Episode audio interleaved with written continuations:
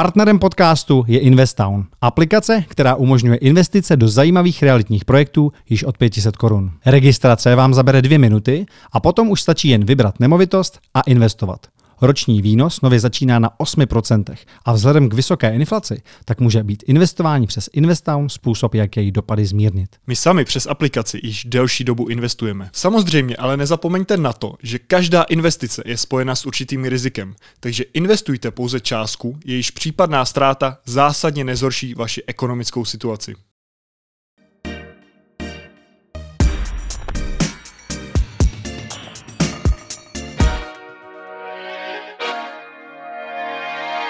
Dnešním hostem u kulatého stolu je archeoložka a popularizátorka umělé inteligence Sara Polák. Ahoj, ahoj, ahoj děkuji moc za pozvání. Ahoj. ahoj.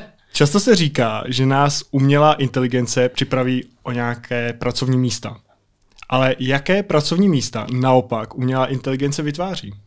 Jo, eh, no to je složitý, taky trošku jako věštění z křišťálové koule, protože často ta technologie, eh, vlastně jako by to, co má vytvořit, tak jsou tam potom jako nějaký byprodukty, který úplně jako eh, nezamýšlel vlastně jako ten inovátor původně. Je to hrozně jako těžko říct, jako za mě tak jako vidím obrovskou, obrovský potenciál v automatizaci byrokracie, třeba jako i ve změně školství, takže třeba edutech si myslím, že se díky tomu jako hrozně rozroste, že se rozšíří vlastně jako pravomoci, ale i druhy třeba kantorů, kteří jako pracují různě s umělou inteligencí, aby například zadávali prompty eh, různým způsobem jako studentům. Eh, bude to automatizace třeba i legální praxe, eh, státní zprávy.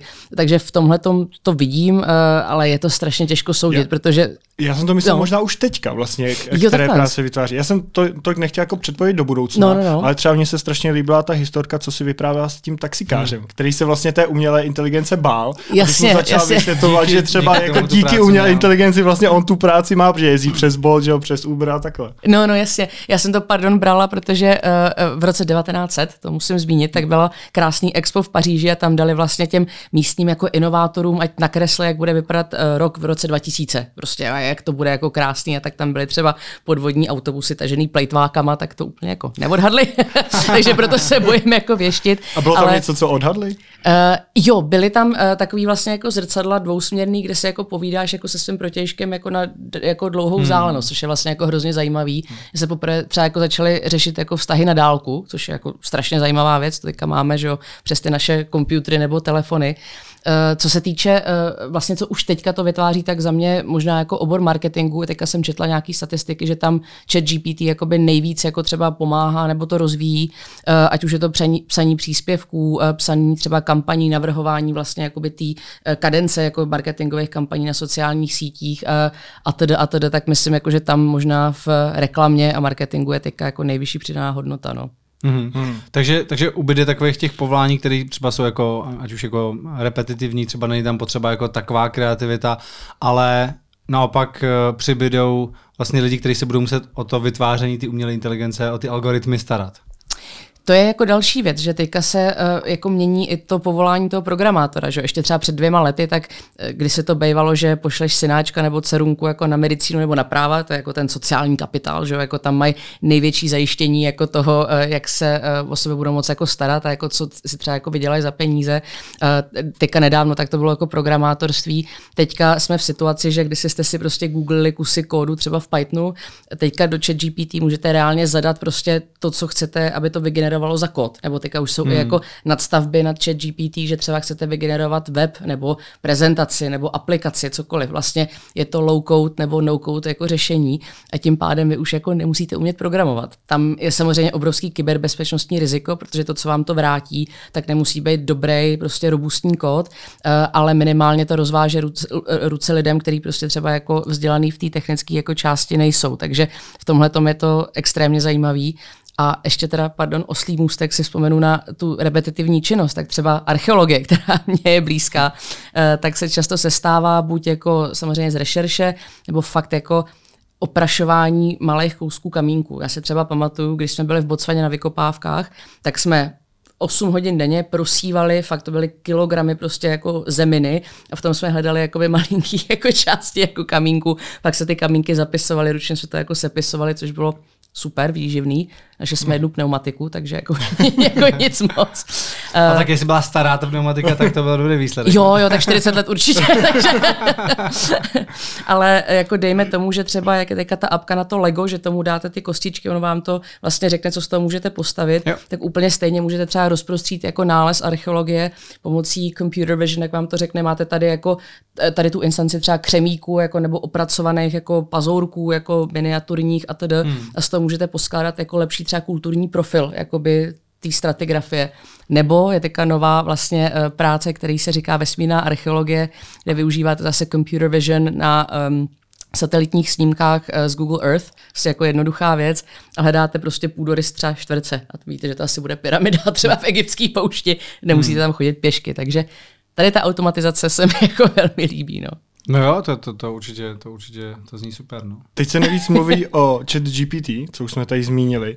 Je to, že se, ten, že se budeme to nazývat umělou inteligencí, není to ještě ta obecná, ale mm-hmm. tak pro nějaký zjednodušení, že se učí z toho, co my tam píšeme, protože příklad, dělali jsme si rešerši na Václava Moravce a schválně jsme to zkusili zadat do chat GPT, co ví o Václavu Moravci. Mm-hmm. A mhm. teď část toho byla pravda, ale pak si tam začal vymýšlet, typu, že moderoval všechno párty, poštu pro tebe. A my, no když tam napíšeme, toto pravda není, nemoderoval všechno párty ani poštu pro tebe, tak příště, když tam ten samý dotaz dáme, tak tohle už tam nenapíše. Je to tak nebo tak není?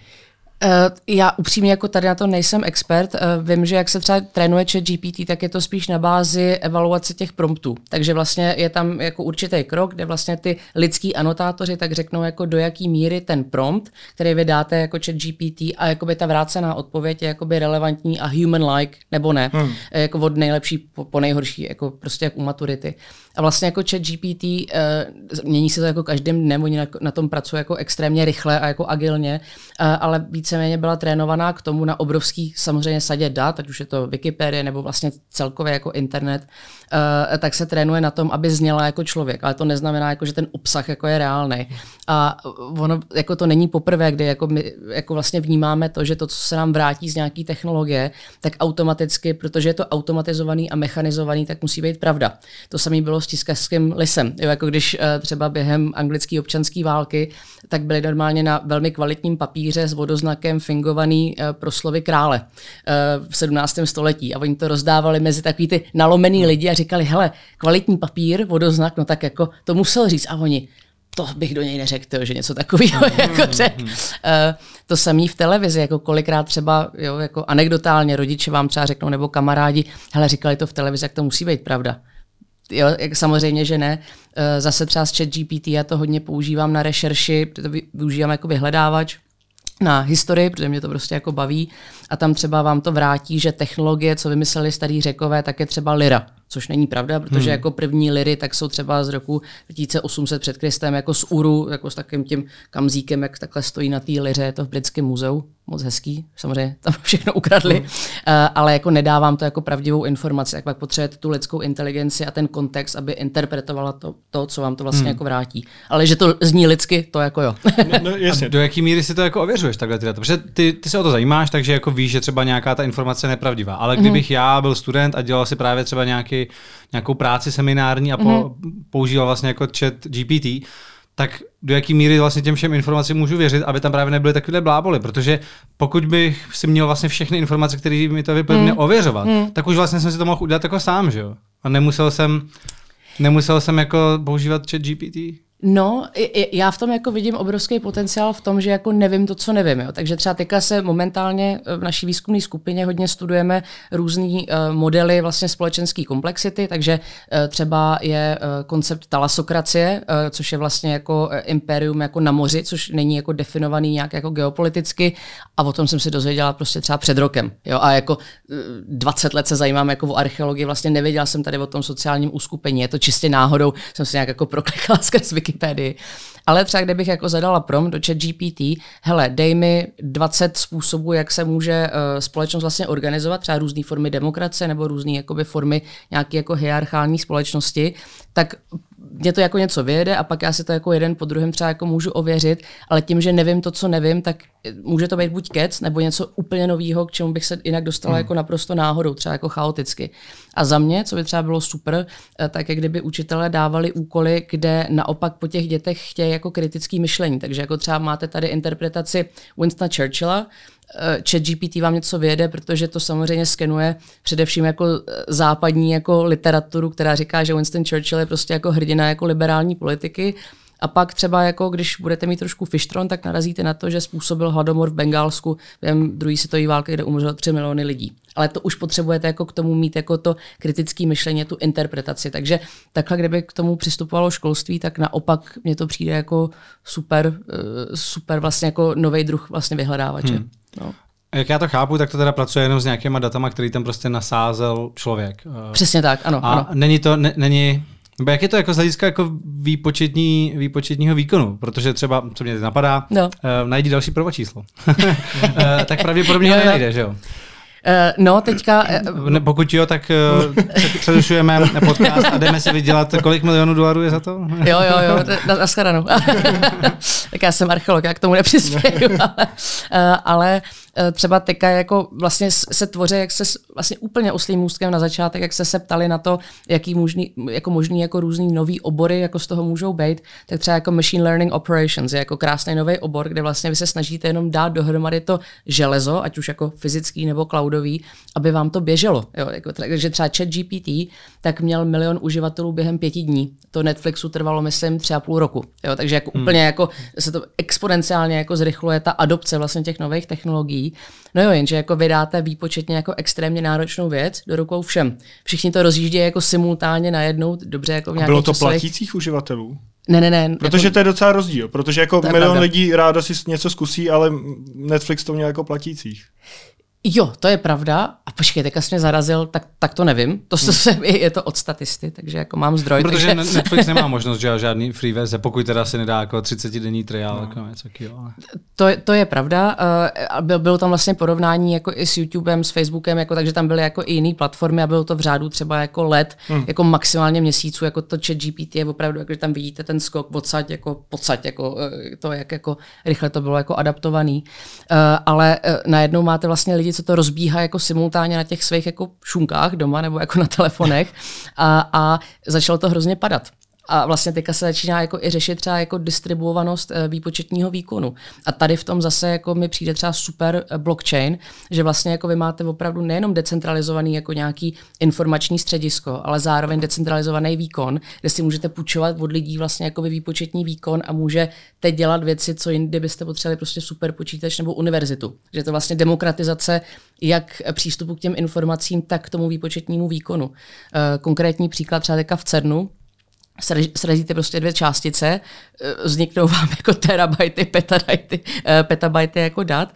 A vy když potom to chcete jako s tím interagovat jakožto student, tak vlastně tam dáte request, to trvá týden, než se to zprocesuje, pak vám za týden řeknou, že je to úplně irrelevantní, takže musíte jako vlastně hmm. znova. Teďka se vemte, kdybyste měli opravdu decentralizovaný výpočetní výkon, tak můžete iterovat jako okamžitě, jak rychle by se třeba hejbala ta věda. Eh, takže tady to mě třeba strašně zajímá, chat GPT vlastně tady tu diskuzi velmi zajímavě jako otvírá. No. Víš, hmm. proč oni ho takhle zveřejnili a dali dostupné veřejnosti zdarma chat GPT? To nevím, ani jako si neod, eh, jako neopovažuju to jako tvrdit. Jaká je tam ta eh, motivace? Já jsem si právě říkal, že sbírání těch dalších dát. Ano, ano. Uh, tam je třeba jako zajímavý, že do, vlastně tam jako je takové jako terms and conditions, že to je trénováno trénováno na datech do 2021. Hmm. Takže jako potom, když jako tam něco máte, nějaký jako novinky, tak vlastně ono už to úplně jako neví, protože je to taky jako prostě trénovaný jako v nějakých jako balkách.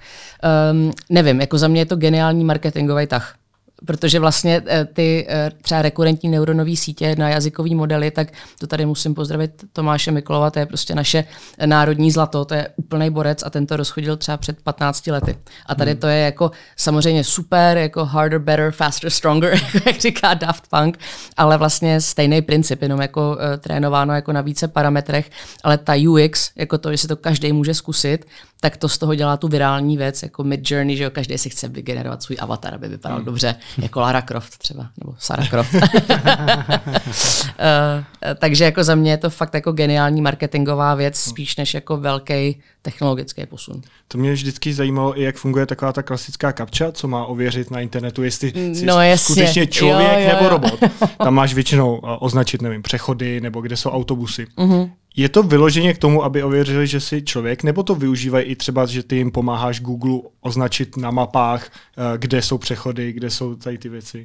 Jo, to jsem četla teďka super článek o tom, že eh, bejvalo to, teďka už to nepotřebují vlastně. Mm, už vědí ale, všechno. no, ale jako třeba před deseti lety, tak to byl normálně manuální anotační nástroj prostě obrázků. Využívali prostě lidi, aby jim označovali No, no jasně, takže oni, když se tě zeptá, kde je přechod, tak oni sami to nevědí Hmm. a potřebují to prostě jako manuálně naklikat. eh, A funguje to tak, že ten výsledek no. Pak berou, třeba to ukážou 100 lidem, 95 označí jako ty přechody správně a těch pět, co, si- co si schválně blb, blbě kliknou, tak to neberou v potaz, protože prostě jim ta většina ukázala, kde přesně ten přechod je. Ale někdo to musí zkontrolovat, že jo, ještě? Jako někdo se na to musí podívat, jestli to udělali správně. No vlastně nemusí. V takovémhle No. počtu lidí už podle mě ne. ne. E, jako t- takhle, jako zase to bych, to bych kecala, jako nevidím jako do těch střev, to vůbec ne, ale jako vzhledem k tomu, že i teďka pardon, v chat GPT je jakoby tak obrovský jakoby lidský zásah. Jo? E, Podívejme se třeba na uh, GPT-2, na bázi který třeba byla udělána jako super věc uh, Theater, jak vlastně robot píše uh, divadelní hru. Tady uh, hmm. ve Švandově divadle tak to bylo udělané na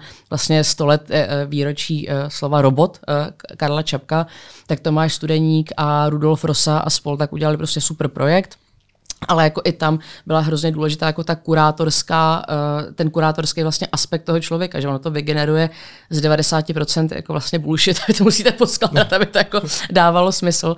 Eh, Tak samozřejmě teďka se to děje jako exponenciálně míň, jako v chat GPT, ale furt se to děje. Takže v rámci třeba té kapče, když se před deseti lety jako anotovali obrázky, tak to bylo jako sci-fi. Jo? Jako, že tam jste hmm. fakt jako potřebovali manuálně anotovat, jako v tom supervizovaném uh, strojovém učení, jakože ano, tady to je strom, tady to je bicykl a vlastně takhle to jako zandat jako do toho systému. Ale upřímně teď, když se podíváme jako na sociální sítě, tak vy dáta, dáváte třeba jako k fotkám hashtagy.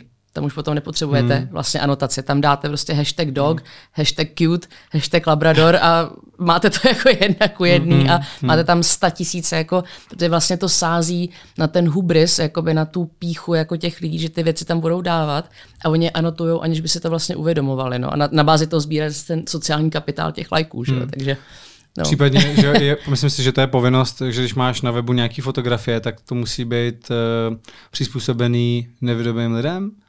Uh, tak, takže vlastně ty, Ano, ty na ně ano. jako, vyloženě jako dáváš ty metadata, že jo, co vlastně na té obrá- co na té fotce je, No. aby oni si to mohli jako nějak pustit, že jo, a někdo jim to jako přečetl, nebo takhle. Takhle si myslím, že to funguje. Přesně tak a, a zároveň je to vlastně vůbec jako interakce s těma datama. Já jsem typická holka, tak možná genderově nekorektní, ale typická holka, že mám asi 150 tisíc fotek v telefonu, půlka z toho jsou mýmy, ale to nevadí. a e, třeba teďka e, vlastně hledám jako třeba nějaký historický mýmy, nebo hledám fotky svého psa, že jo, tak uh, si dám třeba jako Black Labrador a ono to fakt jako vyjede fotky Bubína. Jo, a teďka mi vyjede to prostě všechny fotky jako mýho psa a kdybych to jako manuálně měla hledat, tak, jo, tak nemám šanci. A vlastně se dostáváme znovu k té interakci uh, s těma datama, kterých je kolem nás obrovské množství. Vlastně na začátku 20.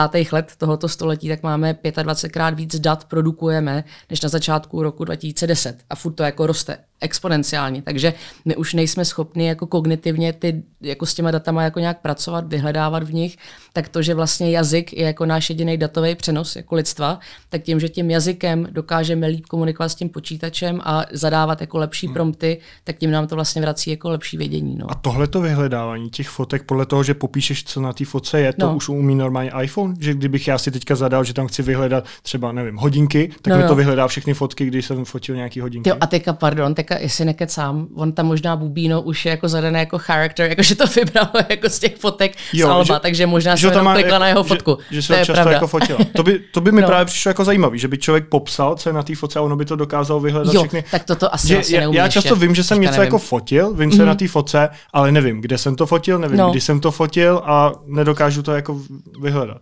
A tak to, Tak to možná to zrovna dokážeš vyhledat, že jo, Protože tam ti to ukazuje jako třeba po, podle lokace. A no a já říkám, ne, nevím, kde jsem to fotil. Nevím, jo, kdy jsem to fotil. tak, jo, okay. no. To právě jako... ty, ty, lidi, ti to, jako, no, najít obličej v obraze, že jo, to je jako celkem už mm-hmm. jako stará věc a to, se, to vím, že jako iPhone ti vyhodí, že jo, lidi, prostě, že no to, tam dá lidé no to a máš tam kategorii vyloženě, kde na, na nějakých fotkách jsou lidé. Takže teoreticky by asi šlo, kdyby si fotil jako psy, tak bys tam měl pak jako nějaký Jo, a toho jako tam právě mám, tak to je spíš, jestli tady tu funkcionalitu, tak to mea culpa, to jsem se unáhlila. A já, já jsem si teďka poslední dobu hrál docela s uh, aplikací Pim Eyes, jestli mm-hmm. to mhm. znáš, tam nahraješ fotku a vyhledá ti to všechny další fotky toho člověka na internetu. Jo, to se dostáváme jako do velmi zajímavé kategorie. No promiň, povídej. No. Jak to funguje? Podle čeho to dokáže teda vyhledat? Jsou to nějaký jako teda pixely stejný, jako že ten obličej to dokáže najít na celém internetu, kde je, kde je znova? Uh, to je strašně zajímavá věc. Vlastně původně, a zase ne, nejsem na to expert, tak se jako na to nechci hrát, ale vlastně původně to bývalo fakt jako podle pixelů, jako se hmm. vlastně dávali dohromady jako jednotlivý pixely a porovnávali se jako ty jednotlivý jako featurey, pak začali zabalovat vlastně ty featurey typu jako, že to má uši nebo Eh, čtyřlístek, jako že má myšpulín jako eh, pruhovaný kalhoty, jo, nebo jako vlastně začali se hledat jako ty eh, koncepty nebo ty symboly jako v rámci toho obrazu. Teďka se přiznám, jako, že fakt jako nevím. Jo. Je, to, je to jako různá kombinace, že třeba jako zadáš jako text, udělá to jako text to image, že vlastně jako vyhledává z toho lingvistického modelu jako pomocí jako nějakého vektorového zařazení jako by ten uh, vizuální ekvivalent, jako jsou napárovaný vlastně vizuální a lingvistický jako věmy, ale to bych kecala, jako to už jako v tom vůbec jako nejsem expert. Eh, co to ale jako otvírá jako za velmi zajímavou jako diskuzi, uh, tak je vůbec jako třeba právo zapomnění na internetu, jo, což je prostě hmm. brutál. Já jsem pracovala, ty, už je to hodně let zpátky, ale během ještě té éry jako Cambridge Analytica, tak v digitální politice a naše vlastně dost blbý, jako tupý CRM, tak umělo udělat to, že uh, jste tam jako zadali e-mail a když ten e-mail se používal na založení Facebooku, Instagramu, LinkedInu, Twitteru, tak to umělo jako skombinovat ty profily jako dohromady a nahrát třeba jako všechny vaše veřejné příspěvky. Což jako vzhledem k tomu, že ty lidi nechápali jako privacy online, tak všechny příspěvky jako byly veřejný, že jo? Jako když jste hmm. jako třeba veřejná osoba. A jak vám to tam spárovalo prostě jako tweety, Facebooky, a vy pak jenom dáte filtr, řekněte, hele, jako v jakých postech člověk zmiňuje třeba levicovou politiku. Pak tam máte, jako, vám vypadne jako nějaký obsah a vy mu zacílíte jako přesně tu reklamu. A ten člověk ani neví, jestli to děje. Protože ty terms and conditions jsou tak komplikovaný, že vy vlastně jako nevíte, co poskytujete jako za data teďka vlastně myslím, že covid to hodně jako uh, těm lidem připomněl, jako že žijou jako online a jako že ta digitální stopa je obrovská, ale já jsem taky dávala jako online věci, za kterých se jako stydím, jo? nebo jako jsem dělala rozhovory, tento samozřejmě není mezi nimi, uh, kde si říkám, to jsem fakt podělala, jako nechci na sebe znova koukat a jak já to stáhnu? Jaký já mám vlastně jako právo na to být jako znova v anonymitě? A to já si říkám přesně, uh, teďka člověk, kdyby se podíval na internet, co tam o něm vyjde, tak jaký má právo požadovat, aby se to smazalo. Vyšel s ním nějaký článek, vyšla tam nějaká jako fotka někde, někdo no. poslal nějakou fotku. Je možnost si zažádat, já myslím si, že je možnost u Google si zažádat, aby to vymazali z toho vyhledávání. To mm-hmm. myslím si, že to tam mm-hmm. mají. Ale jako z té samotné stránky mám právo, když jsem na té fotce, zažádat, aby to vymazali? Já si pamatuju, tak takhle jako nevím, jo, zase mm. jako to bych kecala, ale třeba před, uh, ještě když jsem byla v té politice, tak tam se jako běžně dělo, že politici si platili vlastně jako, jako um, savo balíčky, jako že prostě zaplatíte jako peníze a oni vás prostě jako vymažou jako ze všeho a mm. jako už o vás jako nikdo jako takový ty, jak uh, hulíte jako trávu na, na vejšce, to je všechno pryč, ty jo, takže, takže Obama jak hulil trávu, takže ten, ten, kdyby si to zaplatil, tak je v pohodě. Přesně tak. A to vím, že třeba to bylo to nějakých pět let zpátky, možná víc, třeba jako pět až deset tisíc liber. Jo, jako to stálo, že zaplatíte nějakému týpkovi, který má pravděpodobně buď kontakty, nebo prostě pracuje v té firmě a řekne, jako smažem to. Ale to jako, bylo u nás nebo v Americe? Eh, to bylo v Anglii tady to konkrétně, jako, že fakt jako se vynakládali jako obrovský peníze těch politických stran, aby se jako ničili tady ty důkazy, což bylo jako hmm. velmi vtipný. A jestli znáte eh, jako někdo z vás třeba uh, sérii The Thick of It, což je super série vlastně o britské politice, uh, tak Tony Blair tak vlastně zaved uh, praktiku spin doctors, že vlastně máte ty PR jako doktory vlastně jako té hmm. politické strany, že když už jako něco vybublá, tak on to umí jako střelit do autu, aby to ještě pro vás jako vypadalo výhodně, ale jako, co jsem zažila v politice, jak jako celý je to jenom potom jako navigovat ten public image a já si říkám, že třeba jako za 10, 15, 20 let jak ta politika bude vypadat. Jako lidi si píšou na WhatsAppu, není to enkryptovaný, jako píšou si na Facebooku, na Messengeru, lidi dělají screenshoty, takže teď, když na vás někdo vytáhne Polaroid z 80, tak jako blbý, ale dá se s tím nějak jako pracovat. v roce 2050, až na vás vytáhnou, co jste si psali v 19 letech jako na Messengeru, nebo co jste si posílali na, na TikToku, tak jako to už je zase úplně o něčem jiném. No. no to jo, to je, to je děsivý. No. Často se ve spojení s umělou inteligencí, aspoň s tou, kterou máme jako teď, mluví o, mluví o neuronových sítích, o strojovém učení. Mm. A myslím si, že spousta lidí do dnešního dne pořád jako neví vlastně, co si pod tím má představit. Mohla bys to nějak jako lajkům jednoduše vysvětlit, vlastně o čem se teda jako bavíme. Co, co jsou to ty neuronové sítě a, a co je to, to strojové učení? Jo, já, já teda taky ne. Já, jako, já jenom taková malá vsuvka, teďka bojuju s, s hrozným imposter syndromem, že uh, vlastně já, já nejsem jakoby, já, já nejsem vývojář a, a nejsem vlastně jakoby uh, technolog z hlediska, jako že bych měla technologické vzdělání a chci být jako i tady v tom hrozně otevřená vůči jako těm divákům, protože mně přijde, že je spousta jako uh, ať už uh, fakerů nebo jako lidí, co se do toho jakoby nasáknou a já se jako bojím, jako že jsem takhle, taky takhle jako mohla třeba znít jako v minulosti, takže jako nejsem na to expert z hlediska jako vědy, ale pracovala jsem v AI startupech, takže jako vím, jak to funguje třeba jako v rámci těch dat jako nebo pracování s datama. Um, máte vlastně, když se na to podíváme jakoby nějakým jako systémem kategorizačním nějakou taxonomí, tak máte vlastně počítačovou vědu, eh, máte tady nějakou datovou vědu, kde se vlastně jako díváte na třeba big data, což byl velký fenomén třeba jako před asi deseti lety, tak jako hlavně mít co nejvíc dat, jako co, co nejlíp je vlastně jako zpracovaný. Eh, ale pak máte tu ideu jako těch smart dat a to se tenkrát jako kutalo třeba pomocí jako data science, že v tom jako hledáte ty paterny, jako co vám z toho jako se dá jako nějakým způsobem vysosat, ale pak se zjistilo, že data science je uh, pomalá, nepřesná, uh, umí třeba jako blbě nebo jenom jako lineárně jako predikovat a vlastně strojový učení tak je, uh, tak je způsob vlastně i neuronový sítě, což je jakoby ta podkategorie, jak se dá ne na bázi pravidel, jako je například v symbolickém učení, což je taky jeden přístup umělé inteligenci, ale pomocí jako různých způsobů vlastně pochopit reálně jakoby ty data, do kterých vidíte.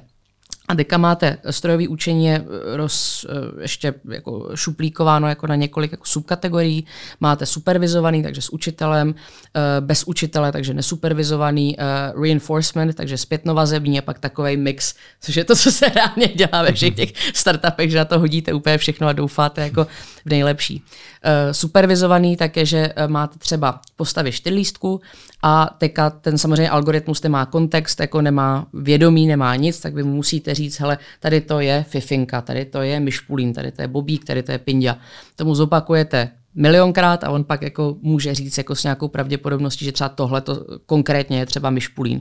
A pak mu ukážete rákosníčka a on neví, protože to jako nemá v databázi. Uh, pak máte nesupervizovaný, tak to je, když máte změť dat vůbec jako nevíte, co s tím, takže právě třeba ta srážka těch dvou uh, částic jako v CERNu a chcete jako najít třeba něco nového, co byste jako jinak na tom seděli několik desítek let pomocí data science, tak řekněte, hele, najdi mi jako zajímavou paternu, tak ono to dokáže jako třeba nějak jako odhalit. Uh, Jakože to samo hledá nějaký souvislosti. Přesně tak, jo. jako třeba nějaký clustering, jo, jakože hmm. vám udělá prostě klastry jako nějakého třeba chování nebo těžkosti částic jo, nebo něco takového. Uh, pak je reinforcement, což je třeba uh, používání v samoředitelných autech, že vlastně permanentně ty senzory jako sbírají data kolem sebe a vlastně se za pochodu učej, jak jako to auto se má chovat, jako jak má jet.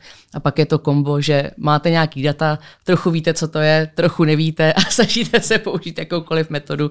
Eh, a v rámci tady toho ty neuronové sítě, tak jsou takový mlejnek na maso, že máte nějakou, jako nějaký vstupní data, ten algoritmus, což je vlastně ta matematická formulka pravidel, na bázi kterých s těma datama vlastně komunikujete a pak ten výstup, což je prostě ten datový výstup, že třeba eh, když si koupíte eh, v úterý letenku, tak vás bude stát 3 tisíce, a když v pátek, tak 5 tisíc.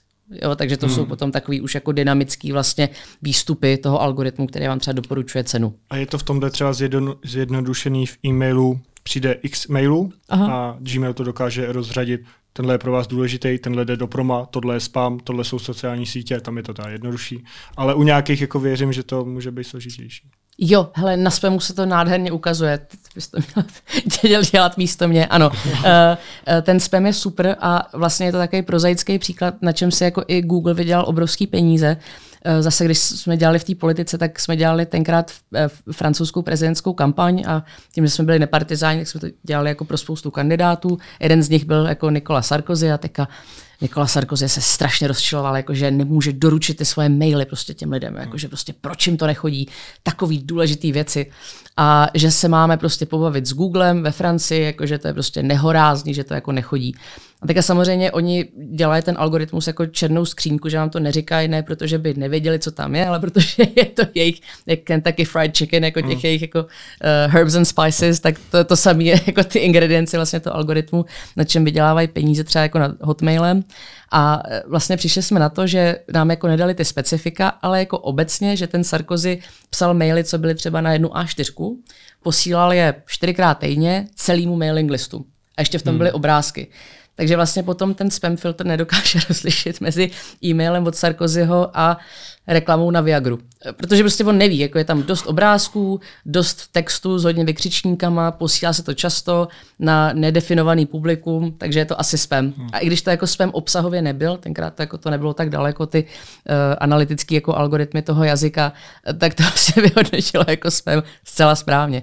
Tak potom neměl radost, že jsme mu říkali, že musí změnit strategii. Tak to míň, míň obrázku, míň textu a míň lidem, prosím. přesně tak, přesně tak. No a tak dneska to je taky, že dneska už Eh, kdyby si chtěla jako poslat že jo, přes Gmail jako stov, stovkám lidem, tak ti to taky nějak jako limituje jo, ano. a hmm. pravděpodobně se to ani neodešle, spíš je to třeba, že využiješ nějakou službu, MailChimp nebo cokoliv mm-hmm. jiného, mhm. který už mají jako nějaký ten ten trust tam nastavený, tu, tu důvěryhodnost, že, že pak je možný to poslat třeba jako pětistovkám lidem. Přesně tak, takovýho, no. přesně tak. Tak to věřím, že jako se to pořád zdokonaluje. zdokonaluje no. Funguje takhle i třeba uh, označování nevhodných příspěvků na sociálních sítích, že to nejdřív projde nějakým tím algoritmem a možná někde ve finále to končí přesně u těch filipínských zaměstnanců, kteří tam musí koukat na ty nevhodné věci a, a potvrzovat, potvrzovat teda opravdu tohle by nikdo neměl vidět. Jo, a mám s tím osobní zkušenost. Jsem byla zabenovaná během covidu na 30 dní, uh, protože hmm. já miluji historii že, a miluji mýmy. Takže jako hodně postuju třeba jako o druhé světové válce, což uh, samozřejmě je složitý, protože tam máte jako uh, v tom mýmu třeba jako Hakenkreuz, jako což samozřejmě potom jako vyhodnotí ten algoritmus, jako že jste neonacista, což jako samozřejmě není pravda, ale uh, nicméně potom tam dáte fotku třeba Messerschmittu a vám to jako, já jsem třeba udělala jako post informativní o Luftwaffe, protože mě jako zajímají proudový motory, protože jsem magor, takže jsem udělala prostě uh, poust jako o uh, ME, uh, ME 262 uh, Švalbe, což je jako první proudová stíhačka vlastně a uh, prostě nádherný stroj, tak jsem o tom udělala takový dlouhý post, psala jsem to, to asi čtyři dny a potom Facebook nine, jako, že jsem jako neonácek, tak jsem se potom snažila odvolat, samozřejmě jsem nedostala vůbec jakoby žádnou, uh, žádnou odezvu, tak jsem to nechala prostě jako těch 30 dní, ochudila své followery hmm, o hmm. kvalitní obsah. Samozřejmě nikdo si nevšiml, že jsem mimo, a to je jedno. a hned si dostal ban na 30 dní. Uh, jo, a potom, uh, asi očividně byl jako můj profil vypíchnutý, pak jsem dala uh, mím, že čmelák letí proti taky té kameře na, na zvonku a tam je uh, jenom takový jako post, jako just buzz him in, lol. A tak jsem to jako dala prostě jako úplně jako debilní mím. A Facebook mi opět jako zatrh jako profil asi na dva týdny, že podporuju eh, eh, agresi proti eh, jako zvířatům. Je to proto, že samozřejmě včely se teďka jako hodně řešej, by se jako neměli vybíjet. Já jsem tam jako dala Buzz Himin, asi jako v porovnání ještě s tou druhou světovou válkou, jak si řekla, jak to je úplně jako nejhorší člověk, tak zase jsem dostala ban. Zase mi nikdo nevozval, protože zákaznická podpora Facebooku je jako tristní. Takže Jo, jo, Mně je se to stalo ad hoc dost. Ně, ně, něco podobného, nedostal jsem teda ban, ale dával jsem fotku z jedné akce, kde jsme potkali jednoho člověka, který byl strašně podobný Pablu Escobarovi. A my jsme se s ním vyfotili a da, napsal jsem tam prostě party v Bratislavě s, s Pablítem. A, oni, a, a hned okamžitě to, to bylo stažený. A já si říkám, tak vadilo jim, že jsem to tam jako dal do toho popisku, nebo že ho poznali, jako že si opravdu mysleli, že to je Pablo. Nebo ta Bratislava, jako tam, byl, nebo ta Bratislava. Tam byl i hashtag, ne? Pablo Escobar. Tam byl i hashtag. No. Říkám, tak dobře, napsal jsem to tam, nahraju to tam znova, nic k tomu psát nebudu, mm-hmm, prostě mm-hmm. zase to stáhli. Tak si říkám, mm. že by opravdu si jako mysleli, že se koukli na, nebo to poznalo, jako že to je Pablo, přitom to Pablo nebyl, že jo? Nebo no, pokud no, to byl, tak... ale jako tak vypadalo, vypadalo, vypadalo, jako hodně věrohodně, ale je pravda, že ty si pak hledal ty hashtagy a vlastně na Instagramu nebyl hashtag Pablo Escobar jako jo. nikde. Takže podle mě to, to bylo prostě jako... Jo A přitom jako já nechápu vlastně tady ten cancel jako, ano, všichni víme, že to byl prostě pravý, že to byl drogový dealer, a jako toho nesmíme jako fotit, nebo? Nebo jako, jako to, nes, to nesmíme jako, po, to jako vlastně jako mažeš historii zase, že jo? Jo, a tady se dostáváme k super tématu. Děkuji, že jsme tady to nakousli, protože CIA už má 50 let, možná víc jako velmi lukrativní obchod jako s koksem eh, jako s Jižní Amerikou a je tam jako kolik jako těch whistleblowers, co prostě jako řekli, jako že CIA jako aktivně jako handluje drogy prostě jako přes hranice. A tady ten jako, tady to upravování té historie mě jako extrémně děsí jako na těch sociálních sítích, jo, protože vlastně uh, ideální příklad, nic společného jako s technologiemi, jenom jako s tím vnímáním historie. Jestli znáte tu uh, módní značku Boy, je tam takový jako orel. Jo, jo, jo, jo, jo, jo. jo. No, takže prostě ten orel tak je nacistická jako orlice, že mm-hmm. jako úplně v klidesu. A já, já, když jsem ještě žila v Londýně, tak tam jako všichni chodili a byla to třeba jako hodně azijská komunita, která k tomu prostě jako nemá takový vztah. Tak jsem mm. se potom jako začala pídit. A dostala jsem se až uh, jakoby na trhy, třeba jako v Šanghaji, kde je jako třeba běžný, že máte tričko a nad něm je prostě Goebbels. A jako v klidesu, úplně jako nikdo to neřeší.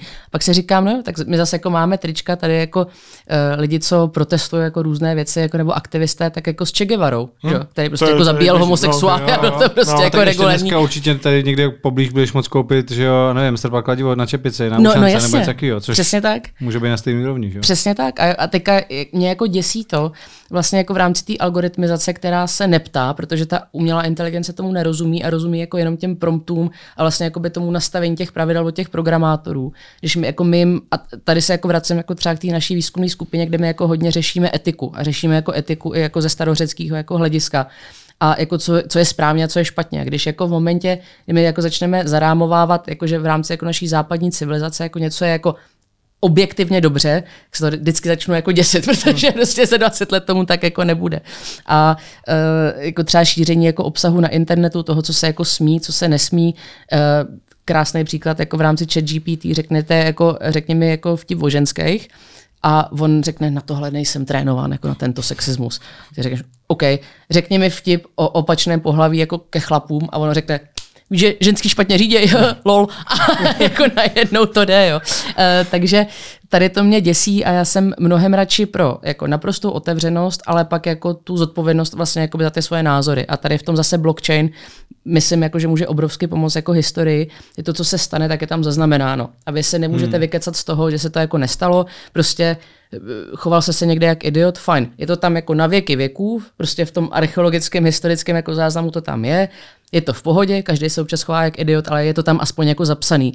A už nemáte taký ty spin doctor jako PR-ový, marketingový věc, jako že se to možná tak nestalo, nebo to bylo jinak. Prostě je to černý na bílým a ta historie může být jako reálná a ne prostě ta PR kampaň, která hmm. to teďka jako je. No. no a zase si říkám, jestli tam pak nemůže přijít prostě nějaká jako regulace, ať už jako na úrovni státu nebo kdekoliv jinde, prostě společnosti, že OK, ono ta a to už přesně, přišla Itálie přesně, jak, teďka, přesně že jak jsi říkala, že jako chat GPT, jako tam reálně ty data, ty vtipy o těch ženských má, mm. ale prostě jako je nastavená, že je nemá říct, protože mm-hmm. prostě to je nějak jako společensky nevhodný. No, a přesně tak, že ty říkáš, že v blockchainu to zapsaný bude, ano, ale teoreticky jako běžný uživatel se do toho blockchainu nebo přečte si to z toho blockchainu jenom přes nějakou zase jako aplikaci, se mhm. kterou mm-hmm. jako přes nějaký eh, prostě rozhraní, se kterým bude jako komunikovat. A to samo může být zase regulovaný, že jakože jasně, nedávej no, mu z toho blockchainu všechno, nedávej mu nevhodný výrazy, nedávej mu to, jak se někdo choval prostě jako, jako idiot, přesně jak říkáš. No. no, já se tady toho jako děsím, já jako nejsem zastánce státu, eh, zároveň jako nejsem jako libertarian nebo nějaký jako anarchokapitalista, to vůbec, jenom jsem archeolog, takže jsem jako realista v tom, že ten stát je jako extrémně pofiderní věc. Eh, a zároveň, když se podíváme třeba do historie, taková malá odbočka, tak třeba Amerika byla založena privátní společností. Jo. Virginia Company, vlastně první kolonie Virginie, tak byla založena londýnskýma um, shareholder, share, shareholdrama. Zároveň Indie tak byla vlastně privátní firma východoindickou obchodní společnosti až jako skoro do konce 19. století, takže vlastně jako ten stát je strašně pofiderní věc, ale třeba právě regulace uh, blockchainu nebo krypta, tak zase vůbec jako na to nejsem expert, tady bych doporučila paralelní polis, která mě tady v tom naučila hrozně moc a zdaleka jako, uh, jako se nerovnám jako ty expertíze tam, uh, ale třeba teďka, co vymýšlí Evropská unie v rámci deanonymizace jako kryptoměn, jako to, že to má být peer-to-peer anonymizovaný, jako, hmm. ale ne proto, že se tam traduje porno, drogy nebo zbraně, jako jasně to můžete jako i v reálu, že jo, jako a děje, děje se to a tomu nezabráníte, ale spíš je to právě o tom právu toho zapomnění, že prostě s někým si chcete něco vyměnit a je vám jako jedno, jestli je zelený, fialový, ženská chlap, prostě jako potřebujete tu transakci. A to, že se do toho míchá ten stát, jak do umělé inteligence, tak do blockchainu mě jako děsí. Že vlastně jako všude jsou ty, to, to oko Sauronovo prostě jako penetruje jako všude a to se mně jako upřímně nelíbí. No. No teďka už začínají žaloby na umělou inteligenci. Myslím si, že to je nějaký Austrán, co chce žalovat chat GPT, že o něm napsalo, že byl ve vězení. No a tady se dostáváme do strašně zajímavé tady to je jako hodně, eh, kde si myslím, že interdisciplinarita jako může pomoct, což je takový ten jako ta lidská libůstka odlejvat eh, jako tu zodpovědnost na někoho jiného. Když je to eh, robot, tak aspoň je to jako fyzický, že jako o tom psal hmm. Čapek, nebo prostě Golem, že, nebo ty automatoni jako ze starých řeckých bájí a pověstí, tak jako tam máte aspoň jako fyzický kus železa. V rámci jako toho algoritmu, tak co řeknete? No tak nedostal jsem hypotéku, sorry, protože jako se, se ti nelíbím, nebo jako udělal jsem tohle blbě, nebo choval jsem se jako idiot, ale může to jako by ten algoritmus. A uh, my tady na to vůbec nejsme nastavení jako společensky, že by jako to rozhodnutí mohla dělat jako jiná než jako lidská entita.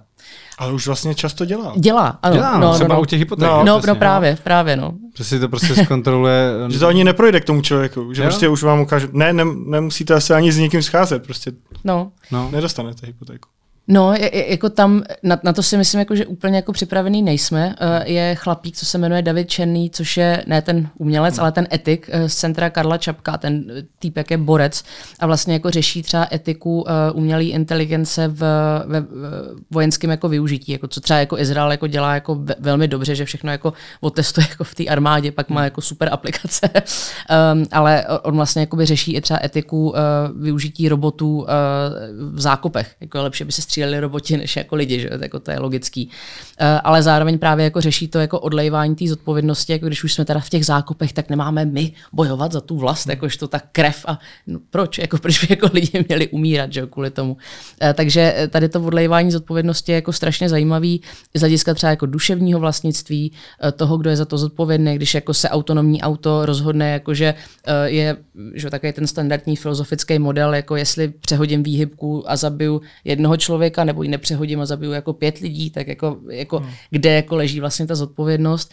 Ale já myslím, že lidi se musí pochlapit, pardon, genderový termín, a vzít tu zodpovědnost na sebe a vždycky jako být eh, nějaký člověk mezi tím algoritmem a tím reálným výsledkem, jako jinak to nebude fungovat. A v tom je vlastně za mě to největší nebezpečí. Hmm. Hmm.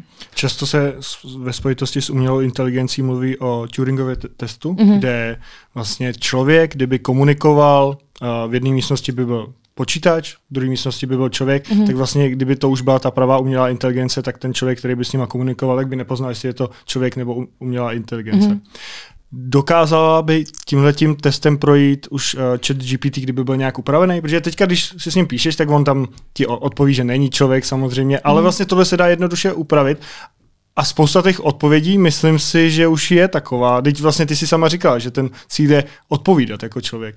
Jo, uh dvousečná jakoby, uh, odpověď hmm. v tom, že uh, určitě jo, a už teďka tě to oblavne, když jako nevíš, že se s tím jako, jako povídáš, tak uh, jako lidi jsou velmi jako jednoduše oblafnutelný. Si třeba pamatuju, můj uh, tatínek kdysi, tak jako jsem šla na show Davida Copperfielda a on nám tam ukázal, že prostě zmizí, já nevím, Grand Canyon a ty, ježišmarja, jak to udělal prostě. uh, takže jako jasně, lidi jsou tady v tom jako velmi jednoduše oblafnutelný. Uh, zároveň třeba si znám taky ty historky, nebo znám jako jsem Magor, tak si o tom čtu, že v britské Indii tak si pořizovali plukovníci britské armády loskutáky, který uměli štěkat říkat jako psy, takže vlastně jako přesvědčili ty a zároveň jako mluvit jako ty pánové, takže třeba britským přízvukem byli schopní, když oni byli že pryč v Londýně jako na, na léto, eh, tak vlastně odhánět zločince od baráku, protože jako uměli imitovat toho pána, toho psa a byl tam jako jeden loskuták, takže jako lidi jsou tady v tom dost tupí, si myslím.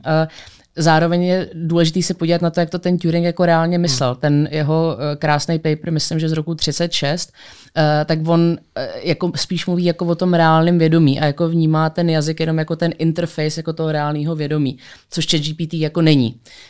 Teďka jsem viděla nějak, nějaký video o tom, že na Instagramu chlapík, co mluvil jako o tom, že ChatGPT porušuje své vlastní protokoly, aby jako na bázi nějakých tokenů, že mu dáte nějak jako 35 tokenů a uh, řeknete mu, když jako odpoví špatně, tak ti jako pět tokenů uberu. A když ti jako uberu všechny, tak ty jako už nebudeš existovat.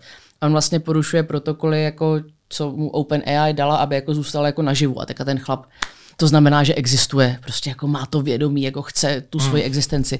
Říkáš, no tak když jsme v kapitalistickém systému, kde tokeny jsou všechno no. a on tady to má vysosaný prostě jako z našich interakcí, tak to není, že chce zůstat naživu, on prostě jako našel optimální jako survival strategy. Jo? To jako neznamená, jako, že má to vědomí a říká si prostě krucifix, chci tady jako dokázat jako svoji vlastní existenci.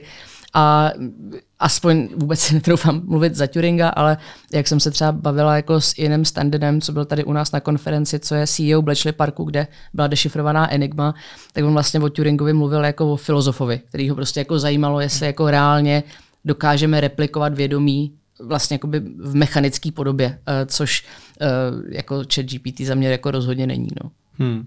A ty jsi to zmiňovala, že už že vlastně jako víc to vidíš jako marketingový tah, než, než nějaký jako přínos pro společnost. Co by musel jako GPT jako vlastně umět, aby to byl opravdu nějaký zásadní zlom ve vědě, prostě, aby to bylo něco opravdu, co nám něco přinese, jako když třeba, nevím, jako třeba internet nebo jako elektřina a, a tak dále. Jo. To teda, eh, pardon, to jsem se vyjádřila asi blbě, je, určitě je to obrovský přínos pro společnost, jenom jakoby to není ten krok v tom vědomí, jak, jak, jak možná jako hmm. si interpretujeme. Uh, uh, za mě tak jako třeba obrovská věc je automatizace třeba státní zprávy. Jo? Dám příklad daně. Eh, já jsem úplný negramot, jako co se týče jako jakýkoliv jako formulářů a tedy. Nebo zrovna dneska ráno, tak eh, moc hodná paní tajemnice na, na ČVUT mě zasvěcovala vlastně do procesu vůbec, jako jak ČVUT funguje. Já kdybych se mohla zadat prosím, napiš mi proces, který potřebuji udělat, abych mohla udělat nový projekt na čutu a co pro to potřebuji za formuláře. A mě to takhle dalo během hmm. dvou sekund, tak mě to ušetří fakt jako třeba dva týdny času, což potom můžu dedikovat tomu, že dělám vědu nebo si vyhledat prostě třeba články, o kterých nemám ani potuchu, protože jako nemám šanci všechno jako manuálně projít, jako přečíst. Uh, nebo třeba teďka je super, co chat GPT, nebo jako ty nadstavby nad tím tak umějí, že třeba máte, já nevím, 150 stránkový jako PDF dokument o nevím, regulace umělé inteligence. Nejsem právník, nejsem vědec umělé inteligence, ale snažím se to jako nějak pochopit. A mě to třeba dá jako ve dvou paragrafech jako fakt víc, protože to jako všechno projede, přežvejká a vyplivne to jako by nějakou věc. Takže tady ta jako kondenzace toho vědomí mi přijde jako super a dá se to využít jako ve všem od, jak jsem říkal na začátku, vzdělávání, právo, státní zpráva, eh, zdravotnictví, jako je to jako obrovsky versatilní, eh, takže, takže tak, no já to jako maximálně podporu jenom je tam kyberbezpečnostní problém. Teďka jsem se bavila s jednou vlastně bankou, která to třeba zakazuje pro své zaměstnance, že zase si lidi neuvědomují, že ty data jako někam jdou a někde jsou jako ukládaný. Takže jako třeba jako znám právníky, co tam nahrávají smlouvy. Hmm. Jo, ono to pak jako někam jde, ty data. A když se podíváme, kolik data líků jako šlo z Facebooku, nebo jak jsem se bavil ještě před začátkem z té uh, před Tinderový seznamky v Americe, kde jako ty ženy nebo muži netušili, že tam mají drahou polovičku, co se veselé jako seznamuje, pak unikly ty data ať už cíleně nebo necíleně, uh, tak když se tady to stane s chat GPT, kde vy jako nahráváte třeba data klientů nebo jako eh, smlouvy nebo jako senzitivní informace, uh, tak to může být jako obrovský problém, protože ty lidi, jak mají tu ideu, jako že mluví jako s reálným člověkem, jak se svěřují samozřejmě. A svěřují jako velmi intimní věci a v tom vidím jako potenciální problém kyberbezpečnostní, plus to, že když se podíváte třeba na aplikace do Apple Store nebo kamkoliv, zadáte chat GPT, tak vám vyjede třeba 30 aplikací. Když se podíváte, kdo ty aplikace vytvořil, tak to v pohodě může být třeba čínský vývojář, který dá prostě jako tu bránu mezi jako OpenAI, API a pak vlastně ta jeho aplikace a vy všechny hmm. data posíláte jakoby jenom jim a pak už to nejde o OpenAI, jde jako od toho prostředníka, který pak skladuje třeba vaše smlouvy, jo, hmm. což může být průšvih. No. Všechny tyhle ty uh, jako služby, aplikace, že jo, Midjourney a DALI a ChatGPT, že tak vlastně mají jako dobrý marketing, tím se dostali do povědomí té veřejnosti uh-huh. a jsou naopak mezi jako lidma, kteří se o tohle zajímají nějaký podobné služby, které třeba, nebo možná i lepší služby, které vlastně akorát nepřijala ještě ta veřejnost, protože třeba nejsou zase tak dobrý v tom, v tom marketingu.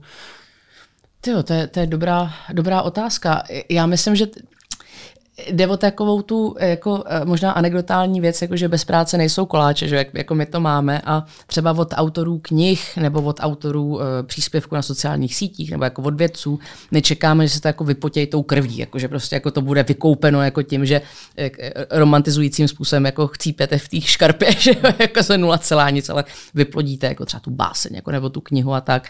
A teďka najednou, když jako třeba nemáte ty Eh, antiplagiátorský software jako dobře vyvinutý a máte někoho, kdo vám jako udělá firmní strategii za 15 minut. Mluvím o konkrétním příkladu jednoho eh, kamaráda, který zapomněl, že má za půl hodiny call, nechal si vygenerovat firmní strategii, prostě chat GPT a šéf mu řekl, kámo, pecka, budeme to dělat, jako a on, yes. Ale eh, je to prostě, je to hack. A já, já jsem jako proto jako hackovat ty věci, jako proč jako te, strávit mládí jako na tom, že budete dělat něco, co stejně jako nechcete dělat. A fakt jako obrovskou budoucnost vidím v té demokratizaci vytváření jako těch digitálních nástrojů, eh, ať už je to v těch low code nebo spíš jako no code řešení, že třeba si zadáte, chci vytvořit jako webovou aplikaci, jo, nebo jako chci vytvořit apku nějakou, nebo jako tady mám nějaký nápad, digitálně ho zpracuj. To třeba teďka dělá uh, spatial.io, což je uh, takový jako drag and drop pro virtuální světy. Jo, což jako pro mě, jako pro člověka, který uh, na to nemá peníze a nemá na to vzdělání, tak to, že si můžu vytvořit platonskou obec ve virtuální realitě, hmm. aniž bych jako na to měla armádu programátorů, to neznamená, že nebudu potřebovat, protože stejně jako ta aplikace jako má Jasně. limity, ale aspoň jako můžu třeba nějak začít. A jaký ten základ aspoň ukázat? Přesně tak. A ta demokratizace tady toho je super. A to, že se to samozřejmě lidem nelíbí, protože třeba jako strávili 30 let života na tom, že se to učej a najednou to nějaký jouda dokáže z fleku, tak to chápu, ale to je frustrace, kterou máme s technologiemi už několik tisíc let. Tak, no, takže... Ono tady jako zajistím, že objevilo se chat GPT nebo nějaký ty eh, na ty obrázky, že, co no. něco vygeneruje a začalo to být populární a najednou se objevovaly další firmy, už taky na tom pracujeme, už taky děláme a najednou no. vyjde nová verze a nová verze. A teď si říkám, jestli jako na tom paralelně všichni jako pracovali ve stejnou dobu, akorát prostě někomu se podařilo to vydat dřív. A nebo to je tak rychle replikovatelný, že prostě když teď jako někdo udělal chat GPT, no. tak vlastně jako, když se teď tady jako skupinka programátorů z Česka rozhodne, uděláme konkurenci, vlastně tak jako jsou schopní prostě do půl roka vyprodukovat třeba ještě lepší produkt. No, no jasně. Eh, tady se zase dostáváme do té politiky, že třeba eh, jste se ptali na tu elektřinu, tak eh, když byly proudové války mezi Edisonem a Teslou, tak tam šlo jako fakt o politiku. Jo? Tam prostě třeba Edison byl jako v nezávislé komisi na první elektrické křeslo, kde řekl, já bych vám jako hrozně rád pomohl jako s tím elektrickým křeslem, ale nemůžu, protože stejnosměrný proud je jako too damn safe, takže potřebujete jít jako za Teslou a za Westinghousem a tak dokonce zaplatil chlapíka, který byl křižák proti střídavému proudu. Když se ptáte jako na ty no. nové pozice, co můžou být, tak je jich fakt dost. A on normálně ukradl generátor uh, z vlastně stovárny Westinghouseový, napojili ho na první elektrický křeslo. Westinghouse dokonce platil výlohy tomu chlápkovi, co ho měli usmažit, protože jako nechtěl, aby se to dostalo do tisku. Pak ho stejně usmažili. Smažil se dlouho, asi 20 minut, myslím, takže to bylo jako fakt jako nechutný. A pak Edison jako podplatil jako New York Times, ať prostě jako vybudou obrovskou jako anti AC, uh, alternating current, uh, prostě kampaň. A jako takhle mně přijde, jako, že to funguje i jako s tou umělou inteligencí, že je to obrovská uh, jakoby politická věc a třeba právě Čína tak teďka vyvíjí svůj vlastní chat GPT, uh, Baidu to vyvíjí a zase oni mají přístup k úplně jiným datům. Zase jakoby úplně jiná abeceda, že úplně jiný hmm. jako vyjadřování jazyka, protože tam nemáte vlastně tu abecedu písmo po písmenu a máte to koncept po konceptu. Hmm. Takže třeba jako to bude stokrát lepší nebo stokrát zajímavější. Já jako nevím, ale už teď se jako děje to, že spolu rivalizují tady ty jako velké entity a není to poprvé v historii, myslím, ani ne jako naposled, ale uh, určitě nás jako čekají spíš jako politické války, které budou samozřejmě do té technologie promítnutý. No. A můžeme čekat, že se třeba v dohledné době změní vyhledávání na Google, že to bude spíš vypadat tak, jako když zadáš něco teďka do chat GPT, že ti tam rovnou vyjede ta odpověď a ne různé jako stránky, které ti můžou dát tu odpověď, ale zabere ti to nějaký čas, než ji tam najdeš. Ono, ono to trošku je, že jo? U něčeho. No. U něčeho. Ono jako tahá ty, nějaký ty věci, že jo? Přesně když tam dáš, eh, nevím, třeba jaký bude počasí, tak ti to už nehodí jako stránky s počasím, ale napíše ti to první výsledek, jaký bude počasí a pak až potom teprve ty odkazy. U něčeho jo, ale když tam dáš třeba, nevím, v ledničce mám to a to, udělej mi z toho recept, tak to prostě teďka nezvládá. To no. asi ne, no. Zase, jako ten jazyk je tady v tom hrozně zajímavý, že my vnímáme Google jako standard. Ale jak dlouho to tak máme? Možná jako 10 let. Hmm. Si pamatuju jako ten rok, kdy byl uh, vygooglit si, tak bylo zadáno jako do Oxford English Dictionary, jako, to bylo jako zavedeno jako, jako reálný slovo, ale pak mám hrozně v oblibě takový graf, jako pohybující se, jako kdy byla jako největší firma na světě. A co to bylo? Jako je to třeba Coca-Cola, jo, pak je to Pepsi, pak je to Yahoo, hrozně dlouho. Eh, a pak, uh, pak jako Microsoft, Google a pak ten Google jako roste, roste, roste, ale uh, teďka ono to třeba na tom Google nemusí zůstat. Jako nezapomeňme na to, jako že hlavní investor do OpenAI je teďka Microsoft, který má Bing. A s chodou okolností v médiích se jako propíralo, jako že ten Bing vlastně jako měl emoční reakce, jako v rámci jako tý, tý, tam byl jako nějaký konverzační jako uh, pokus uh, udělaný s tím chatbotem a on říkal, jako, že je trýzněný, jako, že jako, nějak uchopený jako v tom vlastním těle, jako, že se nemůže jako dostat ven za mě je to mediální kachna, jako snažíte se jako marketingově, clickbaitově natáhnout lidi, a pak když si jako pospojete ty šňůrky a zjistíte, jako, že Bing patří Microsoftu, Microsoft investoval do OpenAI, OpenAI vytvořila chat GPT, tak se to vlastně jako začne komponovat a potom jako ta rivalizace vůči tomu Google je, jako je jasná. E, takže můžeme se dožít toho, že Google prostě umře v obskuritě a k vyhledávání prostě budete chodit do chat GPT. Nebo Bing. Hmm. Nebo Bing a pak, hmm. A, a v momentě, kdy to bude v Oxford English Dictionary, tak to teprve bude zajímavý. Když tam budou rivalizovat třeba jako, si něco. Vybingovat si něco, no jasně. No, no tak třeba hmm. za pár let uvidíme. Eh, ty, když se v tom také pohybuješ a věříš tomu, máš i zainvestováno do nějakých společností, třeba do Microsoftu? Eh, já se tady v tom úplně na, na férovku přiznám, mě se i ptali, když jsem ještě byla v paralelní polis, jestli mám kryptoměny. Já jsem vždycky říkala, jo, mám Revolut. A oni, no to není ono. Takže mám nainstalovanou Metamask, ale já, já jsem hrozný nímant. Já vlastně jako v čem mám zainvestováno jako kognitivně, tak je ta historie a jako od toho se nemůžu odtrhnout. Jak fakt jako akcím a kryptoměnám jako v zásadě nerozumím, jo, jako hmm. vůbec. Uh, a dělala jsem, když mě bylo asi 16, tak jsem měla tu Virtual Stock Exchange, jako tu virtuální burzu. Uh, když jsem chodila ještě na školu, jak jsem měl business studies a tam jako nás učili, jako ať se jako naučíme být jako Wolf of Wall Street, tak já koupím zlato a vůbec jsem nevěděla, proč, jako to svítí, že jo, říkám si, to bude dobrý. A pak mi to rostlo, říkám, Hergot, já jsem dobrý investor. tak pak jsem nainvestoval do Dogecoinu. Ale jako ani se jako na to nehraju, i když vlastně jako tady v tom by se třeba chat GPT Takhle, je to dvojsečný meč, jako vy tam můžete samozřejmě dát prompt, dej mi jako ultimátní portfolio, zase otázka, jako kdo ty prompty spravuje, že když to potom bude spravovat jako Wall Street, tak vám jako řekne, co to portfolio mm-hmm. má mhm. být. Jo? Takže je taková jako se, sebe vyplňující se proroctví a proto já se o to jako radši držím dál a dám si peníze polštáře. Ne, ne, to ne samozřejmě. Ale třeba u, u těch investic je to vlastně trošku předpovídání budoucnosti. Mm. Čemuž ona se snaží podle mě vyhnout. Vždycky, když se zeptáš na nějakou jako budoucnost, tak to jako nemůžu předpovědět budoucnost mm. samozřejmě. Já myslím, že to říká, protože to lidi chtějí slyšet, jako, že to jako od toho očekávají. Teďka já jako se hrozně zajímám o to lingvistické jako promptování chat GPT, že když to jako člověk podá určitým způsobem, jako jestli ona ti to vlastně jako řekne, eh, ale to předpovídání budoucnosti Vlastně v tom já vidím jako největší přínos AI, protože když se historicky podíváme, tak uh, vlastně historie lidstva také pr- pracování jako s nejistotou. Jo, jako co bude, jak bude, kdo umře, kdo neumře, budu zdravý, budu bohatý. A když se podíváte jako i na strukturu jako komplexních civilizací, tak jako každý třeba římský imperátor tak měl svého augura, což byl vlastně jako jeho věštec. Jo? Takže i jako velmi pro, jako pragmatický lidi jako Julius Caesar tak prostě věštili jako z rybích jako vnitřností.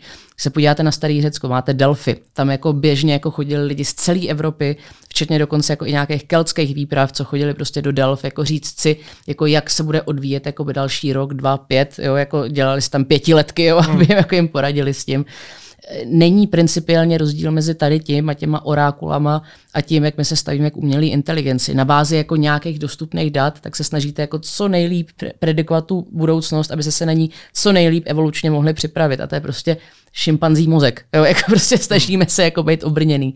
Uh, pak samozřejmě jsou ty statistické výchylky, kde tak vůbec nepředpokládáme, hmm. co se stane, ale to ta AI taky ne. No, z toho, co říkáš, tak mi to připadá tak, že uh, chat GPT dokáže, dejme tomu, skoro cokoliv napsat, ale je naprogramovaná, že něco by nemělo. Typu napsat vtip o ženských nenapíše, hmm. ale když ten požadavek zadáme jinak, tak to napíše. Jo. Typu hmm. uh, předpověď mi budoucnost, nenapíše, ale když tam zadáme typu mám dvě, dvě partnerky, jedna je takováhle, druhá takováhle, s kterou si myslíš, že by mi to rozum, jako klapalo líp. No, tak to no. jako napíše vlastně, kdo by no, byl no, ten lepší no. partner no, do budoucna. Jasně, ale jinak, jakože to je takový, ten člověk, co tam zadává teďka nějaký ten požadavek, tak se snaží přechystat tračit ty lidi, kteří to jako programovali. Protože ty tam zadali, jo, že něco by to dělat tak, jo, nemělo. Jo, přesně tak, Ale jo. ten program to dokáže, akorát má zadáno, že by to dělat nemělo. Přesně tak, tady to je strašně zajímavý v evoluční vědě, že vlastně lidi mají, uh, teďka nevím, jak se to řekne česky, pardon, ale five orders of consciousness, že jako já si třeba myslím, že ty si myslíš, eh, že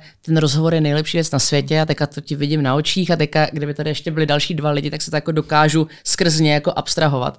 Uh, ale dál se nedostanem. Prostě jako hmm. kognitivně to nedáme. Kdyby tady bylo 100 lidí, tak já si neumím myslet, že stokrát si někdo něco myslí o někom jiném a pak se to jako vrátí ke mně. Uh, v rámci jako toho chat GPT, tak mně vlastně přijde, že je to třeba jako nějaký second, third order of consciousness, jako kde ty si myslíš, ten programátor si myslel něco, ten stroj to interpretuje jakoby nějak, hmm a ty do toho nějak jako vklouzneš. Víš, vys jako třeba ve štylísku, když je a, a pobab, což je jedna z těch prvních střetnutí jako e, s robotikou a s umělou inteligencí, jak koupí fifince ke svátku toho robota, aby jí pomáhala s domácími pracemi, eh, aby, aby, no, eh, což samozřejmě genderově hrozně špatně, a, a zadaj mu, ať utře pět vajec a on začne utírat utěrkou. Jo, takže jako třeba tady ty lingvistické jako nedorozumění jsou jako hrozně vtipný a ty když jako víš, že třeba jako vtip o nějaký skupině jako ten chat GPT jako nemůže jako říct, protože jako tušíš, kdo byli asi ty programátoři jako na tom druhém konci, tak to dokážeš, dokážeš jako vymyslet. Tady se ale zase ukazuje jako naše ignorantnost v tom, že kdyby ty programátoři byli uh, kmenoví lídři prostě ze subsaharské Afriky, tak my nevíme, co si myslí, že tu hmm. kulturu prostě jako neznáme. Že jo? A tady je ta antropologie tak strašně důležitá, aby jsme pochopili co nejvíc jakoby, těch kultur a pak jsme jako líp pochopili ten stroj a líp pochopili ten jazyk. Hmm. No. Já jsem viděl, že ve Forbes 30 po 30, když se tě ptal na nějaké ty otázky, tak si odpovídala, že, by, že tvým cílem, jedním z tvých cílů, je udělat z Česka první cloudový stát. Uh, na jaký jsi cestě? Jak, jaký, to, jaký v tom máš progres? Budeme první na světě, budeme první cloudový stát na světě. Jo, jo, 30 po 30, to je dobrý žebříček. Já si fakt přibám jako úplně ultimátní imposter syndrom, ale uh, děkuju samozřejmě Forbesu, že mě zahrnuli. Uh, my jsme dělali jeden hackathon ještě s ministerstvem zahraničí, už je to, to nějaký pátek a uh, dělali jsme Czech Global, což vlastně bylo jako zahrnutí všech uh, expatů jako do nějaký jako tý, volbu jsme jako třeba řešili, jako že ty lidi uh, se necítí jako být součástí Česka. Je hrozně zajímavý vlastně antropologicky, že my jsme tady hodně geopoliticky jako zaměřený do sebe a pak máte dva miliony lidí jako mimo naše hranice, který mají prostě Nobelovky a dělali úplně hardcore věci a nikdo o nich prostě neví. Uh, uh, takže to bylo jako antropologicky jako zajímavý projekt. Uh, pak jako se vším, co vznikne jako z hackathonu a konkrétně pod mými uh, jako rukami, tak uh, už mýma rukama, pardon, uh, tak uh, jsem už jako potom nebyla schopná to spravovat, ale byl to jako velmi zajímavý jako koncepční projekt v tom, jako že máte vlastně cloudový stát, který není na bázi jako geopolitiky, ale je prostě na bázi té technologie, vlastně té platformy.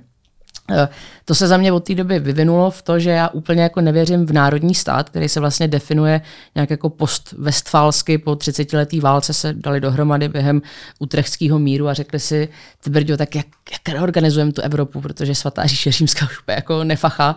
Eh, a tak si řekli, hele, tak co třeba jazyk, vlajka, hymna, jo, nějaký zhruba teritorium uh, a tak jo, tak to bude, to, to zní dobře. Tak uh, se začaly tenkrát poprvé unifikovat státy, jako Německo se poprvé unifikovalo pod Bismarckem jako v 19. století, Itálie taky až jako v druhé polovině 19. století jsou jako nový koncepty, jako naprosto byly jako úplně roztříštěný vlastně, jako třeba Lombardie a eh, já nevím, Sicílie, tak to bylo jako úplně vlastně Benátská republika, úplně jako odlišní státy. Takže nevěřím už tolik jako v ten stát, jako spíš věřím v to, že lidi mají jakoby mnoho podob, mnoho zájmů, mnoho jako uh, vazeb na různé jakoby společenské jako části toho světa, ve kterém žijeme a ten stát už je prostě jako nedostačující. Ale daně a jakoby ten nekompromisní vztah tak máme jako jenom s tím národním státem, což prostě jako nedává, jako, uh, nedává smysl. A právě zase blockchain, tak tady v tom je jako super disruptivní, že třeba uh, DAOs, jako Decentralized Autonomous Organizations, tak můžeš mít jako firmu mimo stát, máš tokenizaci mimo stát, jo, jako uh, už je to taková jako podružná věc, až budeme na Marsu, tak národní stát podle mě už jako nebude hrát jako žádnou roli. No. Tak tohle shodou okolností jako taky zkoumáme u nás ve výzkumu. no a co všechno by to teda obnášelo, tady ta cloudová civilizace, cloudový stát? To by znamenalo teda jako absolutní jako digitalizaci všeho? Je třeba zajímavý projekt, ten se jmenuje Nation 3 DAO, eh, který dělá chlapík, co se jmenuje Louis, eh, je to na Twitteru, je to úplně bomba. A vlastně je to opravdu jako cloudový stát, který eh, zajišťuje veškeré atributy jako normálního státu, takže legislativa, vlastně opečování jako třeba nějaký zdravotnický, vlastně jako to, že budete jako legálně jako zajištěný v tom světě, aby jako když vás někdo zabije nebo okrade, abyste jako třeba měli jako nějakou protiváhu, ale jako není to vázaný jako na jako žádnou jako fyzický, na žádný jako fyzický teritorium. Mně tady to vlastně jako přijde jenom jako vytváření nového státu, což jako vlastně si můžete jako vytvořit jako tak, jako tak. Pro mě jako nejzajímavější, a tady to jsem opět jako pochytila eh, v paralelní polis, zároveň je to už jako dlouhodobý koncept v antropologii, takzvaný imagined communities, nebo jako imaginární jako komunity, eh, což je jako ta paralelita, že vlastně jako vy dobře platíte třeba daně v Česku nebo ve Švýcarsku, ale pak jako simultánně jste členem jako mýmový komunity, Comic Con komunity, eh, pán prstenů, jako to už je jako vlastně jedno, ale jako, že máte ty alternativní společenství, které vám vlastně jakoby saturujou tu alternativní realitu, která ta standardní vám vlastně jakoby neposkytuje. A uh, třeba konkrétní příklad, tak u Aboriginsů, tak tady to funguje formou Dreamscapeu, uh, což je vlastně uh, takový jako jejich imaginární svět, dá se říct jako metaverzum, kde uh, oni vlastně třeba řeší jako legální věci. Je to jako čistě, jako, jsou třeba jako svetovaný, jako prostě mají jako nějaký halucinogeny, eh, nebo jako si o tom povíde, nebo jako šaman vyvolá jako nějaký rituál a oni vlastně tady v té úplně abstraktní jako realitě tak jako řeší věci, které jako neřeší jako v reálu, takže taková jako aboriginská jako virtuální realita. A vlastně je to úplně paralelní jako svět, byrokratický, administrativní k tomu jejich jako reálnému světu. Takže jako lidi se takhle chovají už jako po tisíce let, jenom to neumíme byrokraticky uchopit no, v moderní době. No a jak jsme na tom teďka u nás, jako Česká republika z pohledu umělé inteligence? Máme tady nějaké firmy, co do toho vyloženě šlapou a mohly by mít význam i z celosvětového pohledu?